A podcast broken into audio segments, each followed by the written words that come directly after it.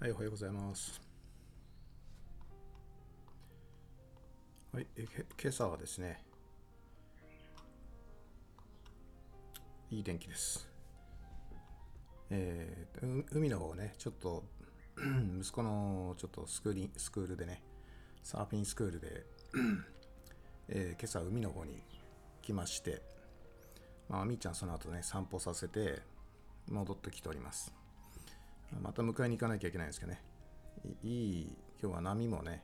息子はね、なんかね、波が遅いとかね、わけのわかんないこと言ってたんだけどね、えー、波が高かったですね。風が若干ありますんで、その影響でしょうかね。で、今朝はね、あのー、混んでましたね。今日は人が来るんじゃないですか。まあ、昨日も来たんでしょうけど、昨日はね、肌寒かったんで、今日は朝からね、気温が上がって、もう20、えー、20度超えてると思うんでね、あ今日は暑くなりますね。えー、で、まあ、そうだな。あちょっとね、あの、イーロン・マスク、イーロン・マスクがね、ツイートしててね、まあ、この通りですね。えー、これ日本の、えー、これか、日本の人口がですね、えー、64万人、え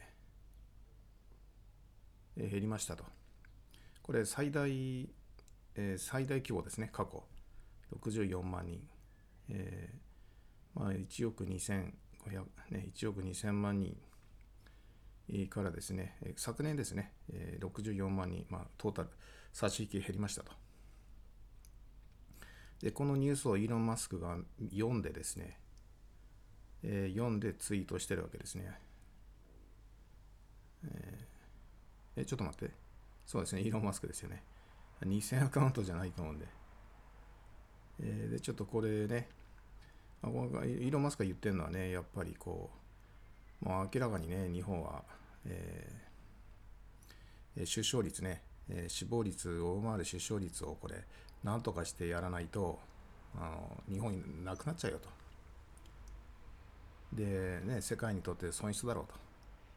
うと。日本がなくなっちゃうって言ってるわけですよね。なんで、この、この考え方っていうのは、えー、あのね、今ちょっとワードプレスに貼り付けてますけど、まあ、えー、2008年にね、2008年にそのフランスのジャックあたりがね、ジャックあたりが、そのまあ、これ確か NHK のスペシャルかなんかで発言した、あ日本がなくなっちゃうってね、日本人いなくなっちゃうよっていう話ね。あの時はドイツとロシア、まあ、ドイツ人とロシア人と日本人ね、これを3つの民族いなくなっちゃうよと。いう発言ね。ま NHK がそれを報じたわけですけど、そそれ、まあ、時代が変わってね、今ツイ、ツイート、ツイッター、そしてそのマスクは、イーロン・マスクはツイッターのもうあれですよね、そのオーナーであるわけですから、で、そこのオーナーになってまだ間もないわけでしょ。で、その最初の頃の発言が、まあ、これ NFT 化するかどうか知らないけど 将来日本日本でその NFT 化の時にこの発言が、えー、まあ、音声データ入ってないんでね、まあ、分かりませんが、えー、まあ、音声と組み合わせてね、えー、NFT トークンとして大変貴重貴重な価値を持つんじゃないかと思うけど、まあ、それ、イーロン・マスクやらないと思うけどね。でも自分のそのツイートの最初の発言は NFT 化したわけでしょ。だからまあ、ありえない話じゃないよね。まあ、いずれにせよですね、あの、この 人口問題っていうのがやっぱりね、えー、一番取り組まなきゃいけない。あこのあの人口減るのはいいんですよ。その減り方に問題があるわけですよ。あもう日本はこれ急激に減ってきちゃうんで、えー、なので、まあ、その急激な人口減少に対してね、社会だとか、まあ、人々がこう対応できない、その対応不能になってしまうっていうのが、やっぱりね、まあ、問題なんだと思いますよ。まあ、この年金だとかね、社会保障だとか、全部これなあの、維持できなくなっちゃうんで、まあ、その国家の機能っていうのは実質機能しなくなっちゃうね。そうすると、それはどういうことだという話ですよね。だからここで言うのはね、日本人が一人もいなくなるっていう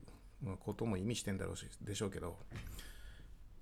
まあその前にね国家がこう解体しちゃってえー、ねでまあその日本国の中日本国があって日本人がいるわけですから、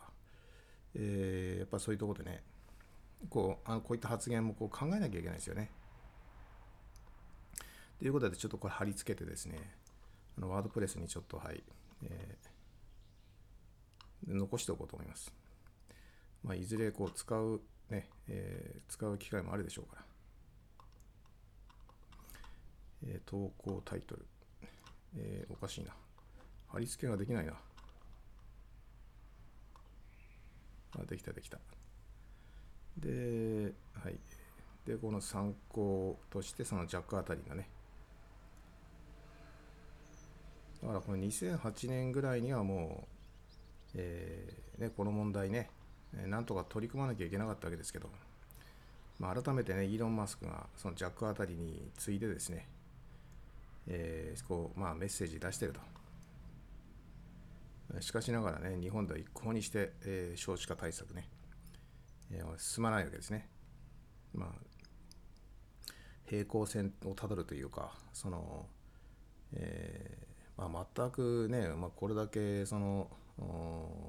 動かないっていうのも、なかなか珍しい、状況っていうかね、まあ、国国だなと。まあ、思うわけですけどね。その、イーロン・マスクあんなに忙しいのにね、えー、まあなんだろうその、テスラ車が日本で売れなくなるじゃんみたいな話じゃないと思うんだけど、まあ、人口が減っちゃうとね。あ、そうそう、今日テスラ見ましたね。家の、まあ、近所で一番近く、その、テスラ車を保有している、その、ご近所さんで一番近いのはね、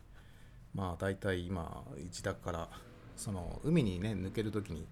ちょっと通る道があるんですけどそこのちょっとこう交差点っていうか T 字路のね交差点が1回あるんですけどまあ車で23分ですかね、えー、で海まで5分ぐらいなんですけど、えー、でその途中にねまあその、あ、山山の、まあ、頂上というか一番そのトヒルトップの方ですねトップヒルというかまあ、あの山といってもそんな大きな山じゃないんで、で、そのちょてっぺんに住んでる方の車がテスラに変わってましたね。ホワイトのテスラになってました。で朝から磨磨いてるんですよね。まあ、天気がいいんでね、朝一でこう、その新車でしょうね、このテスラ車をこう磨いてて、まあ、予約も結構かかったんじゃないですか。ね、今、えー、何でしょう、1年待ちとか、わかんないけど、で5月からさその前去年から言ってましたけど5月にその安い廉価版のテスラがこう入ってくるとあ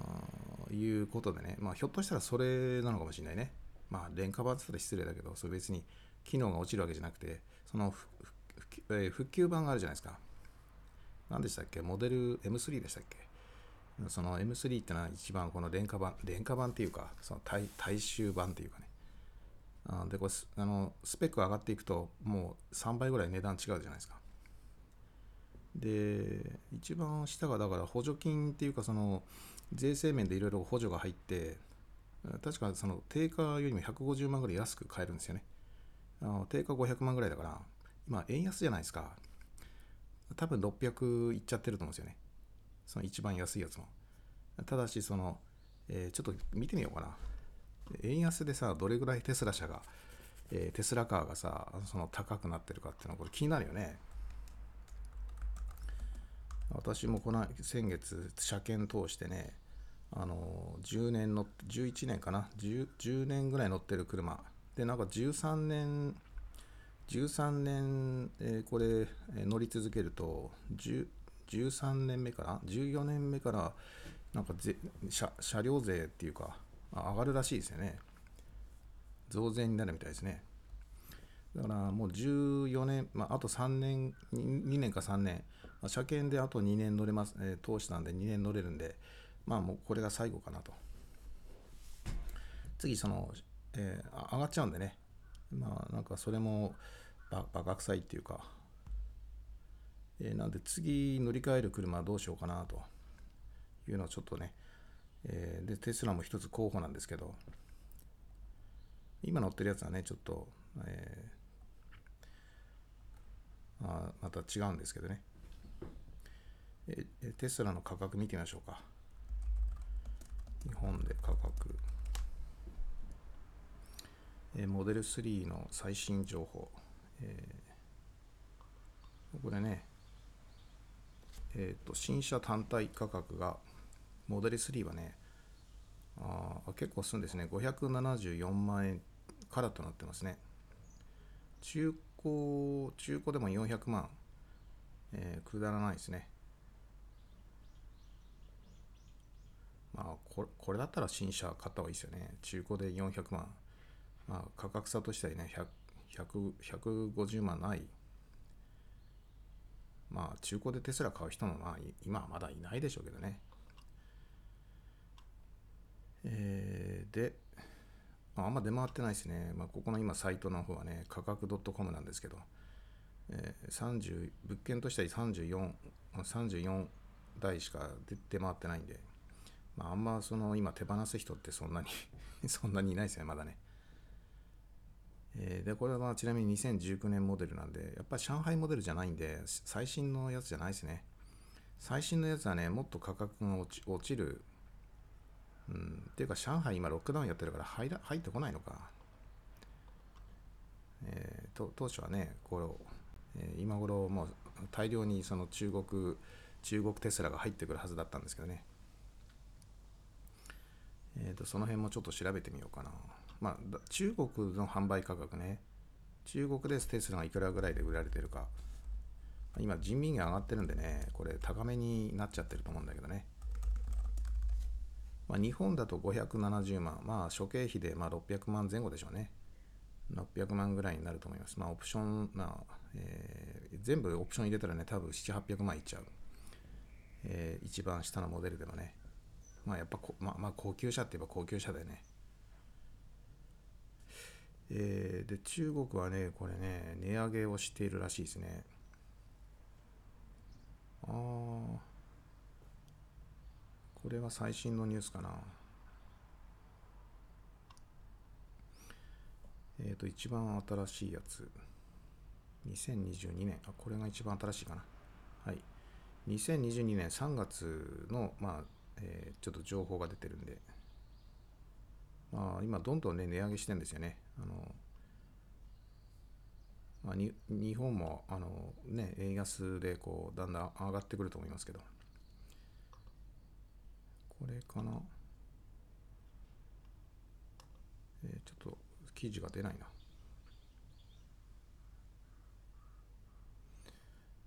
値段がわかんないな。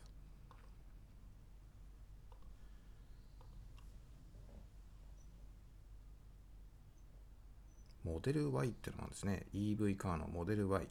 テスラの廉価版 EV モデル Y。え、何これ？モデル Y で今、あ昨年の値段ですけどね、1年前ですが、えー、27万元。まあ、約470万円。えただね、今、1元がですね20、20円なんで、あの元が上がってるんでね、計算し直そうか。えー、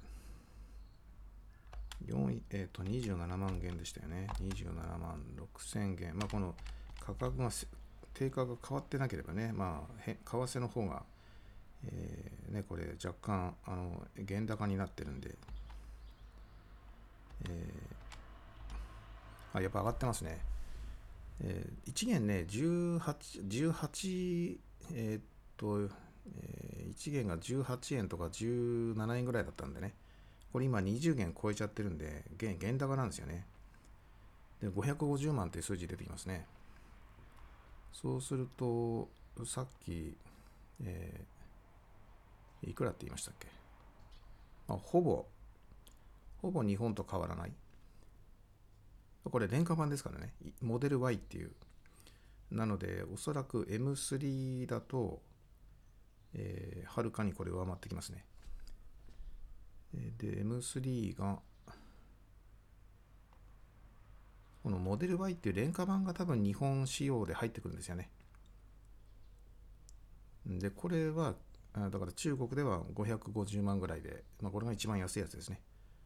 で、日本ではね、さらにね、安くなると思いますね。あでも円円、円安で相殺されちゃうのか。だから、その、やっぱりね、人民元で買うような感じがお得になるかもしれないですね、将来ね。まあでも、でも人民元、人民元、人民元だとお得じゃないや。余計、まああれだな。えー、人民元だと余計あれか。うん、そのドル、ドルに対してよりも人民元に対して日本はね、円安になってるから、あれですね。人民元建てだと余計買えなくなるんですね。あまあ、その辺はね、まあ、この、えっ、と、まあ、テスラ社のいろんな戦略があるでしょうからね。えー、なるほど。廉価版もね、えっ、ー、と、やっぱそのライトのところ、ライあのヘッドライト、ヘッドランプが違うんですね、だいぶね。うん、まあ、モデル3はね、ちなみに、あ失礼、今、息子がね、ちょっとおしっこしてますね。変な、えー、変な音、ちょっとごめんなさいね。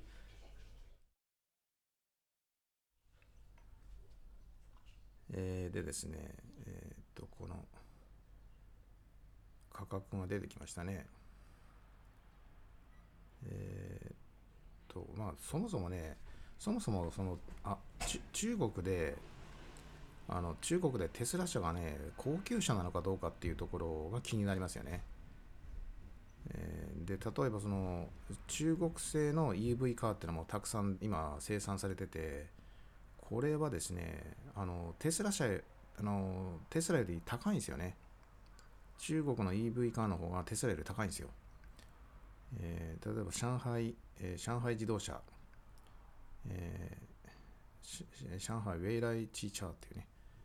えー、こういう、まあ、メーカーがあるんだけど、そこの EES8 っていうモデルはね、760万円。これはそのドル建てなんでね、まあ今どうだろう、6万ドル、えー、6万ドルだと130円だ。円安だからさ、ちょっとこの少し去年のあれですよね、記事っていうか、えー、参照、参考、あの、えー、参照するにしても、値段がね、まあ、6万7000円だと今130円でしょ。えー、そうすると、まあ、870万、100万ぐらい変わってくるんですよね。120万ぐらい上がるんですよ。で、6万7000ドルってことは今870万ね、900万ぐらいですね。だからその、で、そうすると先ほどのあの中国の一番 Y モデル、テスラの一番安いやつが、まあ、えー、いくらって言いましたっけ ?400、450とか言いましたっけ？だからもう倍ぐらい、うん、中中国の EV 化の方がね倍、倍ぐらいすると。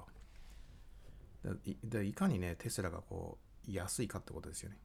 中中国においてはね、まあその、えあのその廉価版の場合はね、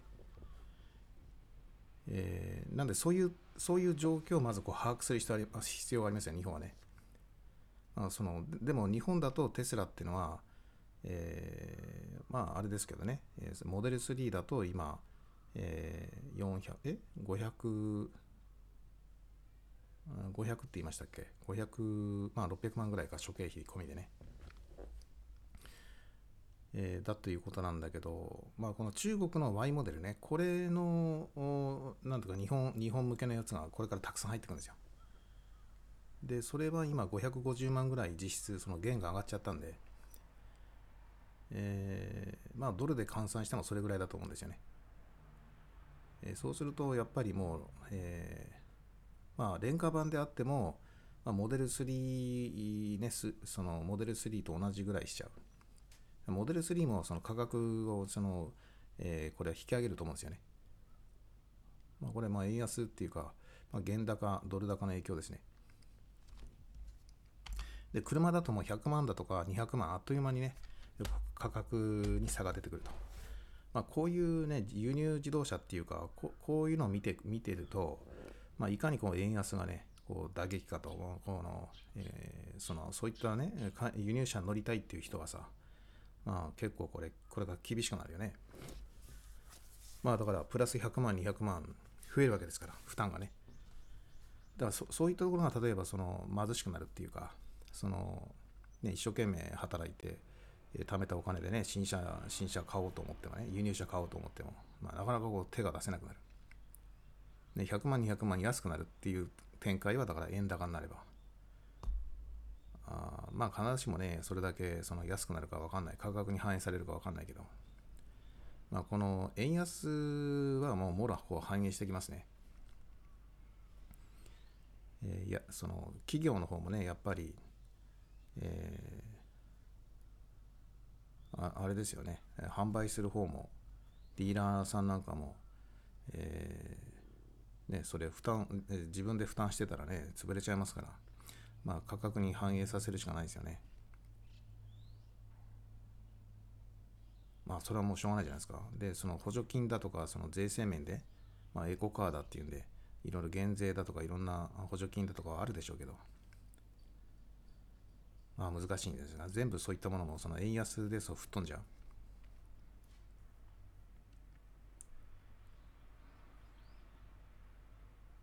ね、だからそ、の辺がね、やっぱこう買い、買い物ができなくなってくる。まあ、その高い買い物ね、しかも消費税が入ってきますからね。えー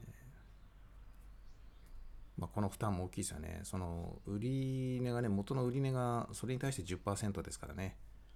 えーまあ、これはまた大変ですよね。あしかしながらね、こう、あなんでしょう、お金ってやっぱ回ってるとこには回ってるみたいで、まあ、結構テスラ車多いんですよね。その廉価版っていうのがこれから出てきて、まあ、さらに増えんじゃないですかね。であと気になるのは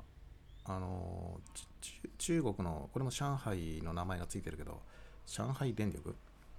この上海電力っていうのはちょっとあれですねマークしといた方がいいですね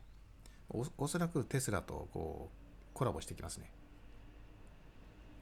あの太陽光パネルメーカーですけどね生産メーカーなのかな設置メーカーなのかな、まあ、両方やってるんでしょう上海中国の企業ですね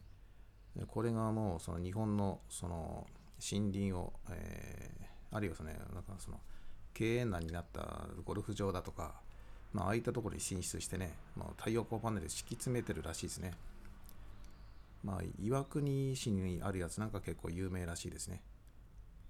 まあ、山口県とかね、なぜかこう入ってくるんですよね。まあ、あれだよな。まあ、全国的にいろんなところ、あとその栃木県の、えー、っと、ちょっとね、那須、えー、那須、那須、那須町でしたっけ？那須、那須っていうとこ、那須高原あるじゃないですか。あの辺りにもこう入ってきてる。であと、きあとその陸地だけじゃなくてね、中国の企業がですね、日本のその、えーこの海洋、ね、海上風力、あの海の上でこう、うん張力じゃなくてね、風力だって聞いてますけど、その日本のその風力発電、それの事業に、えーまあその参入してですね、まあ、日本政府の方はこれをそのなんか許可してるみたいですね。だから日本のその、まあ、領海内の、えーその風力ね、これをその外国の中国企業が、えーまあ、受けようというか、そのまあ、今調査、調査、えー調査活動今やってるのかな。これってさ、日本近海のいろんなその海洋資源だとか、あのまあ、あるいは地下資源ね、こういったものも一緒にその調査されちゃう可能性があるから、まあ、極めてこう、まあ、国防上というか経済経済安全保障上どうなのかなっていうね。で、まあ、よくそういうその大事なところに、まあ、その国がさ、まあ、経済産業省なのかなよく許可出したなと。ちょっと信じがたいんだけどね。あーなんかそういう、まあ後にこう、ねいろいろこう過去に残しそうな、えーいうことをよくこうまあね太陽光パネルもそうだけどまあようシャーシャーとやるなと、えーどどういう利権なのかなっていうね。そんなにうまみがあるのかなと。でだったらその国内企業に、えー国内事業としてねあそのしっかり、えーこれを国が支援するとかね。あるいはそういったベンチャー企業を育てるとか。もうちょっとこうお金の使いようっていうか頭の使いようがあの頭の使いようっていうかさ、えー、なんかそういう知恵がわかわかないのかなっていうね。非常にこの、えー、まあこれ新聞に出たらしいですよ。私新聞取ってないんでどこの新聞かわかんないけど。ねそのにそそれでなくたってさその領海侵犯だとか、ね、今後ですよ、えー、いろいろこう問題になってるわけでね。その津軽海峡とかねその大隅海峡だとかこのどんどん通過しちゃってるわけでしょ？中国の海軍だとか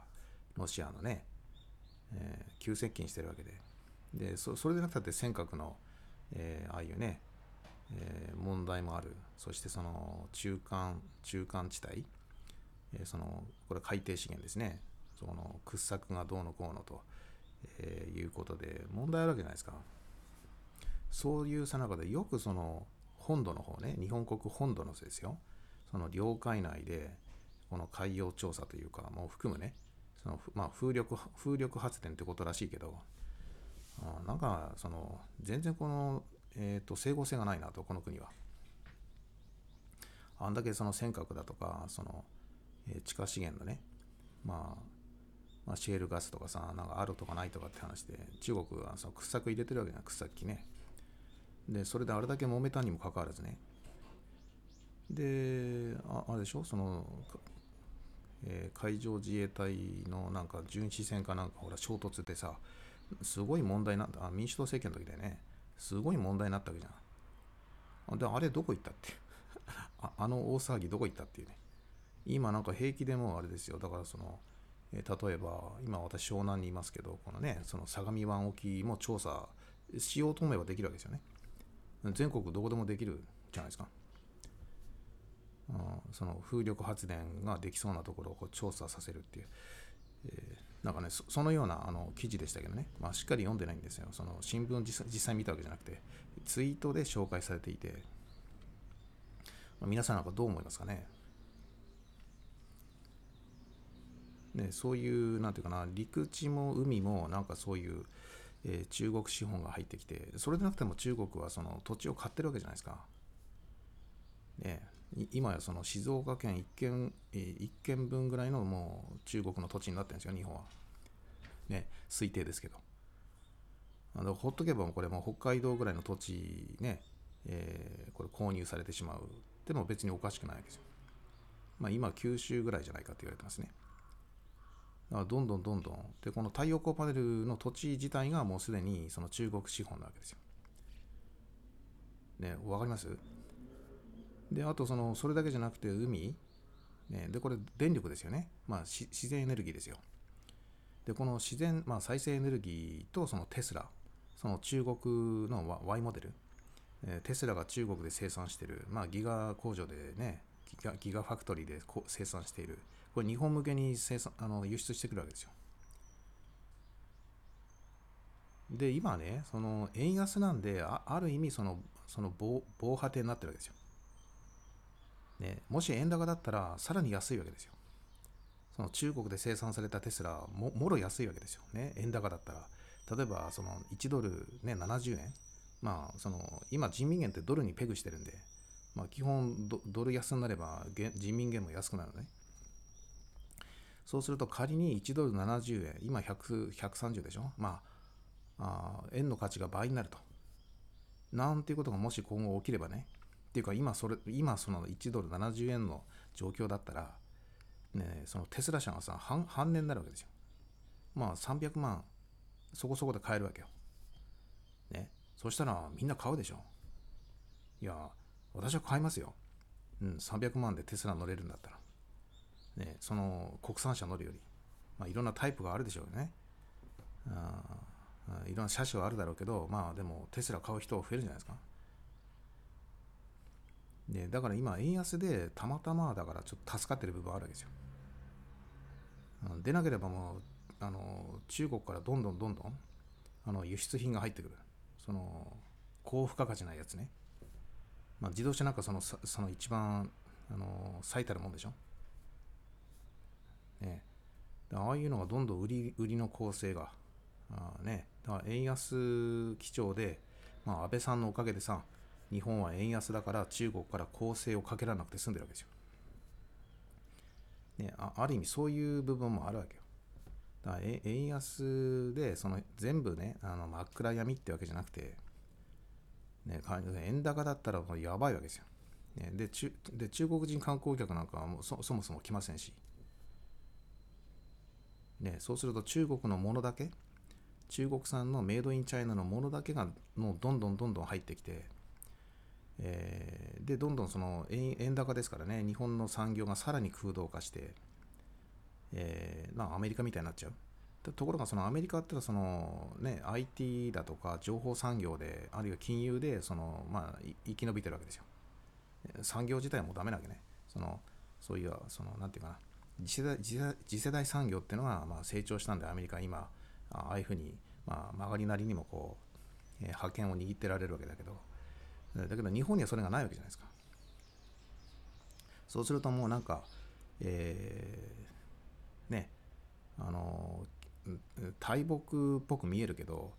えー、だけど中はもうくり抜かれちゃって、ね、木の皮だけで見かけはなんかその巨木だけど中身がないからで根っこもそのよく張ってないっていうか地に足ついてない状況でさ、えー、なんかその横からこう横風が吹くとなんかドカーンってこう倒れちゃう。ような状況です空洞化ってさ、ね、あだからそのまあ円安で非常に危機だっていうのもそれはそれで確かにそれもそうなんだけどまあ、円高だったら、じゃあ、じゃあ危機はなかったのかと。で、円高であってもさ、やっぱり次世代産業っていうのが育成されていなければさ、もうあとはもうその日本はもう消費するしかない、その強い円の力で、えー、買いまくるしかないわけですよ。で相対的にだって海外のものが安くなるわけですから。ね、そうすると消費なんてはその輸入輸出品に、輸入品に対する消費っていうところでお金が流れていく。でその自国のその何て言うかなその再再投資というかその産業構造が高度化していくっていうふうにはならないわけですよ。で高賃高賃金になりますから円が高いんでね相対的にそうすると移民がたくさん入ってきたわけですよ。である意味その円安に安倍さんが誘導したことによって、えー、これね観光客は入ってきます。ところがその移民は入ってこきづらいわけよ。労働力はなぜかっていうとその日本の賃金が安いから。日本で働こうっていうインセンティブが起きないわけよ。だ円安っていうのは一つそういうね、移民を防ぐっていう意味も実はある。で、今そのさらに安倍政権よりも円安でしょ？で、さらに円が安くなっていく可能性が高いわけですよ。そうすると移民はどんどん来なくなる。日本で働こうっていう、あるいは今働いてる人も日本から出てってしまう。もう移民、日本に移民することの意味がなくなってくるわけよね。まあそのよほど、なんていうのかな、日本に愛着を持つ人以外は。まあ、みんな帰っちゃう。あるいは来ない。そうすると、さらに今後ね、えー、労働力不足、まあ、人がいねえやっていう、その最初のそのイーロン・マスクの話に戻るけど、まあ、日本なくなっちゃうんじゃないっていう。こういう状況なんですよね。移民に来てももらえなくなる。その円安が、だから背景に円安っていうところね、えー、今はさ、その移民が急激に入ってこない、円安のためにね。まあ、円安のおかげで、まあ、安倍さんのおかげで救われてる、あるいはその岸田さん、あそ そこは受け継いでるわけですよ。えー、その前前政権ね。あまあ、菅さんの時も円安だったよね。えー、だからそこは受け継がれていて、で、これ日本を守ってる状況なんですよね。そうでしょ？で、どんどんその賃金が安くなっていくのを防いでるわけですよね。円安で、その、外からのね、えー、この安い労働力が入ってこなくなってきてるわけです。その代わり、その代わりそれってその国内でその働くときにやっぱり高い賃金が望めないってことなんですよね。でそれを、それを、だからそのトレトレードオフの関係っていうか、それは、えー、ね、えー、日本だけこう、日本人だけ高賃金で、その外国人にはじゃあ、えー、安い賃金で働く働いてもらうっていうのは成り立たないわけですよ。ね、それって外国人入れれば入れるほど日本人の賃金も下がっていきますから、ね、全体として。じゃあ、えー、ね、だからな、なんていうかなで、日本の場合にはその正社員制度だとか、っていうところで一応守ってるわけですよ。だから非正規っていうのは要するにその移民の人移民を入れた系なんていうかな移民と同じ扱いになってるわけですよ。非正規の扱いっていうのは。そのがね、なんて言うんでしょう、日本の国内でその移民化が起きてるわけですよ。で、正社員っていうのはその純日本人。そのでそのしっかり守られるわけですね。雇用も。ね。ところが、その非正規っていうのは守られないわけですよ。これって外国人を雇ってるのと同じことなんですよね。だからそのこの非正規化の流れっていうのはその移民を進めたってことなんです。国内移民をね。でさそこの国内移民だけでやっていけないんで、さらに外国から本本当の移民を入れていこうっていう段階、第2段階に入ってきてる。だからそこでその賃金格差っていうか、そのいろんな経済格差が広がったわけですよ。で、やがてその正社員のそういった待遇っていうか、その特権っていうかな、これも、まあ、やがてなくなっていく。そうすると日本全体がこう移民国家になってくる。いよいよその移民を受け入れやすい状況になってくる。なぜならその国内移民がもうその大半になってくるんで、そこに外国移民が入ってきても、まあそうそう、なんていうかな、そうそのなんかギャップはもうないわけですよね。すすんなりこう融合するというか。ね、だからそういう状況をどんどんこう作ってるわけですよ。なんだろうな。えー、まあ、海の話を今日したんでね、海で言えば、その崖にその、えー、この張力、その波が当たって、で、どんどん崖が崩れていく感じ。あで、そういう、で、この、で、そこをね、本当は防波堤を築いて、その崩れないようにするっていうのが、あだから、これが円安だったわけですよ。だから安倍さんは本当に日本を、ま、守りますって言って、まあ、ある意味日本を守ってたん。で、岸田さんもそういった意味では、そのね、100兆円飛ばして、え、100兆円をそのね、蒸発させて、で、またあれでしょ、資産、えー、貯金からその投資にこれから日本行くんだと、船出するんだという話ですから、で、さらにその波当たりというか、なんだ、その、えー、波を押しのけていくわけですよね。この日本、日本までは。で、その時に防防波堤が円安なんですよ。だからある、だからある程度まで、なんていうの、その円安をこう進行させてね。まあ、だってこれあれでしょ？えー、完全にその骨抜きになっちゃいますからね。空洞化しちゃいますから。まあ、円安で、えー、日本の産業、その輸出産業、つまり物を作る産業が今守られてるわけです。こんなの自明じゃないですか。で円高だったら今日本のそういったものづくり産業なんてね、企業なんて業界なんか滅んでるわけですよ。だからそういった意味で確かにイノベーションだとか、その情報産業ね、最先端のところは日本はのそのうま埋めそのそれを育てることはできなかったけど、でもその代わりその、えー、その製造業っていうのはその円安の防波堤で、まあ、曲がりなりにもだから雇用は守ったわけですよ。でなきゃみんな今、あれだ、もう大変な状況になってるわけです。そうでしょ？でその、えー、だからそういうふうに考えれば、とりあえずその雇用が守られて、その、まあ、なんとかこう暮らしていける。あの所得は上がんないけど、なんとかその、えー、まあ、えー、ギリギリこう生活はこう維持できている。うんね、首の皮一枚つながってるみたいな状況でしょ。だからそので円安がだからそういった意味ではこのどんどんね、えー、これが進行していくっていうのはある意味その急激な日本の日本に対するその外国税まあいろんな金融資本だとかあるいはその外国の製造業がそのいきなり日本にね、えー、まあずかずかと、うん、その価格競争でね一気にその日本をそのなんていうかな市場を席巻していく状況にはないわけですよ。だから円安で守られてるわけですよ。だから、え良い円安と悪い円安があるっていうのはあれはあれは実は本当の話で、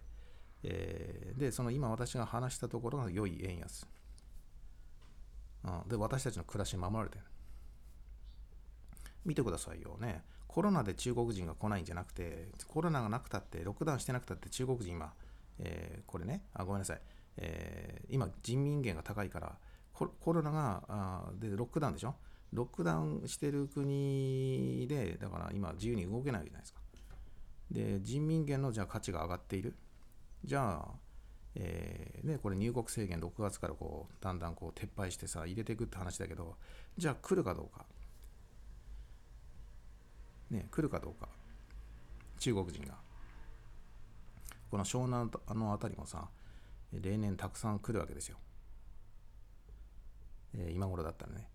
もう中国だけじゃないその東南アジアからもたくさん来るし。も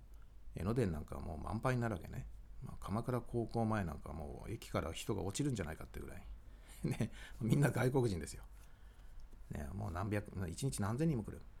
ね、そういう状況なんだけど、まあ、まだそういうふうにはなってないでしょ。で、それってその日本がさ、今その円安がどんどん進んで、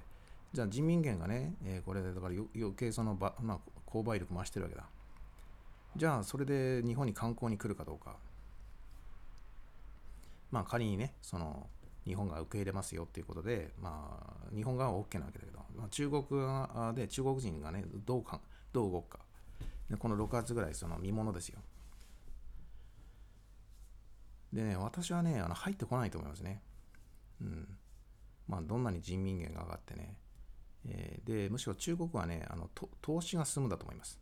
あの日本の土地土地を買ったり、ああいう太陽光パネルだとかね、風力発電とか、ああいったところの中国人のこの中国マネーが日本に入ってくると思います。もうその人間が入ってきてなんかその観光でどうのこうのっていうお金を落とすじゃなくて直に投資してくると思います。そういったその投資投資機関を通じて、まあ、エージェントを通じてね。うん、というか最初にちょっとお話ししたそのパネルの話だとかその電力ね、えー、海上風力もう全部そういったプロジェクトなわけですよ。で国が日本の国家がサポートしてるわけです。あるいは自治体が。でそこに中国人たちがあの中国マネーがね投資がそこに入ってくるのはこれはほぼ間違いないだからねこれからやってくるそのえー、て言うかなその人民元高円安の世界ってそういうねもう人は入ってこないんですよ。人は入ってこない。で入ってくるのはそのお金が入ってくる。マネーがね、えー、投資金がどんどん入ってくるんですよ。だからそのその岸田さんが言ってた首相が言っていたその、えー、日本の、えー、この1000兆円その個人資産ね1000兆円を投資に回すっていう話ね、えー、でこれは、えー、まあ中国からすると、まあ、これから日本はこの投資国家になっていくと。ねえー、でもう先にだからその投資が兼ねしそうな対象あそこをもう中国が先に抑えてまあ、抑えていくと。まあ、それはもう電力だよね、明らかに。まあ、日本のアキレス腱じゃないですか。だから、どんどんどんどん日本の原野が、っていうか、そういう、まあ、そのね、荒廃した土地がその太陽光パネルにすり替わってるわけですよ。で、日本って国土が、まあね、やっぱ森林だから切り開くのは大変だし、まあ、世界で3位だって言うんですよ。世界その森林の、その、えー、この、えー、なんていうかな、森林に覆われているこの割合っていうのは世界第3位で、1位どこか知らないけど、1位にいてどこかわからないけど、まあ、ブラジルとか ね、よくわかんないけどさ、そのジャングルがありそうなとこだよね。で、その日本は第3位なんですよね。まあ、いろんな経済指標だとか、すごいもう日本はさ、もう落ちちゃって大変なんだけど、でもその森林のその被覆率っていうの、これこれは世界3位で、まあ、誇れるものですよね。えだから日本にその来るのはその森林浴をしに来るとかそのあの自然を見に来るわけですよね。これこれからの日本って、まあ、今までもそうだったしこれからもそうだと思うんですよね。だから日本に来る目的っていうのはあ観光で言えばもう自然に触れたいから日本に来ますと。いうのが大体の8割以上ね。そんな感じ。それ以外の目的で来る人もいるでしょうけど。だから観光って結構、結構だからそういう、で、その自然にその触れたいだとか、日本の自然が好きだなんていうのはね、やっぱりなんていうのかな、相当日本フリークっていうか、日本が好きな人なんですよね。で、こんなもん世界でほんの一握り。えー、まあそんなに今後急、ね、急激にそこの日本愛好家みたいなの増えないと思うんで、まあ、わざわざね、ここまで来て、だってその、あと1位、2位のところがあるわけでしょ。だからそっちに行くわけじゃないですか。で、中国なんか緑がないから日本に来るわけですよ。ああるいは海がないとかね。砂浜なんか中国ないわけですよ。そもそも。だから日本の海岸なんかを見たいっつうね。その鎌倉高校前からさ、湘南の海ね、砂浜を見るってのは、彼らにとっては価値のあることなんですよ。中国には砂浜ないですからね。その海水浴場ってのは土台ないんですから、整備されてないんだ、ほとんどね。えー、なんでね、あのだからそういった面で、そのそんなにね、もうその中国人がその観光で日本に来るっていうのも、だから本当に一部の、うんそういう日本びいきの人たちが来るぐらいで、えー、まあ限度があると思いますね。であとやっぱりその経済的に中国が豊かになってくると日本がこう物物足りなくなるわけですよね。え例えばよく言われてるようにそのまあ、その5スタークラスのねその高級ホテルっていうのは日本圧倒的に不足してるんでほら菅さんがさその5つ星クラスのワールドクラスのホテルをまあ、えー、1000箇所作るっていう話をしてたじゃないですか。それぐらい日本はそのあの富裕層が泊まる場所がないわけですよ。逆に言うと日本人貧しいわけね。うん、だから日本人そういった必要性感じてないわけよ。そのでその外国人、まあ、富裕層を受け入れるっていうところでやっぱり感覚がずれちゃって、まあ、その経済格差で 1000, 1000箇所ぐらい、まあ、100箇所だったか1000箇所だったかちょっと忘れたけど相当増やす、まあ、増やさなきゃいけないって話をしてたじゃないですか菅さんが。でそれってまさにそういうことであのそもそもそも日本は自然は豊かなんだけどその実際にじゃあその自然を楽しみたいっていう人たちを、まあ、結構高所得な人たちをね受け入れるその素地がないわけですおもてなしできない国なんですよ、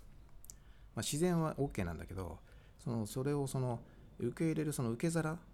の施設がないんですよね。圧倒的に不足してて。特に地方にないわけですよ。っていうかその地方は今その太陽光パネルとかさ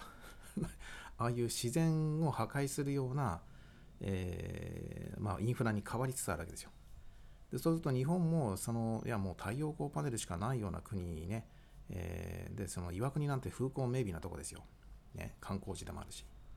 だからああいうね日本のローカルないいところ、まあ、太陽光パネルでなんかね、えー、なんかその、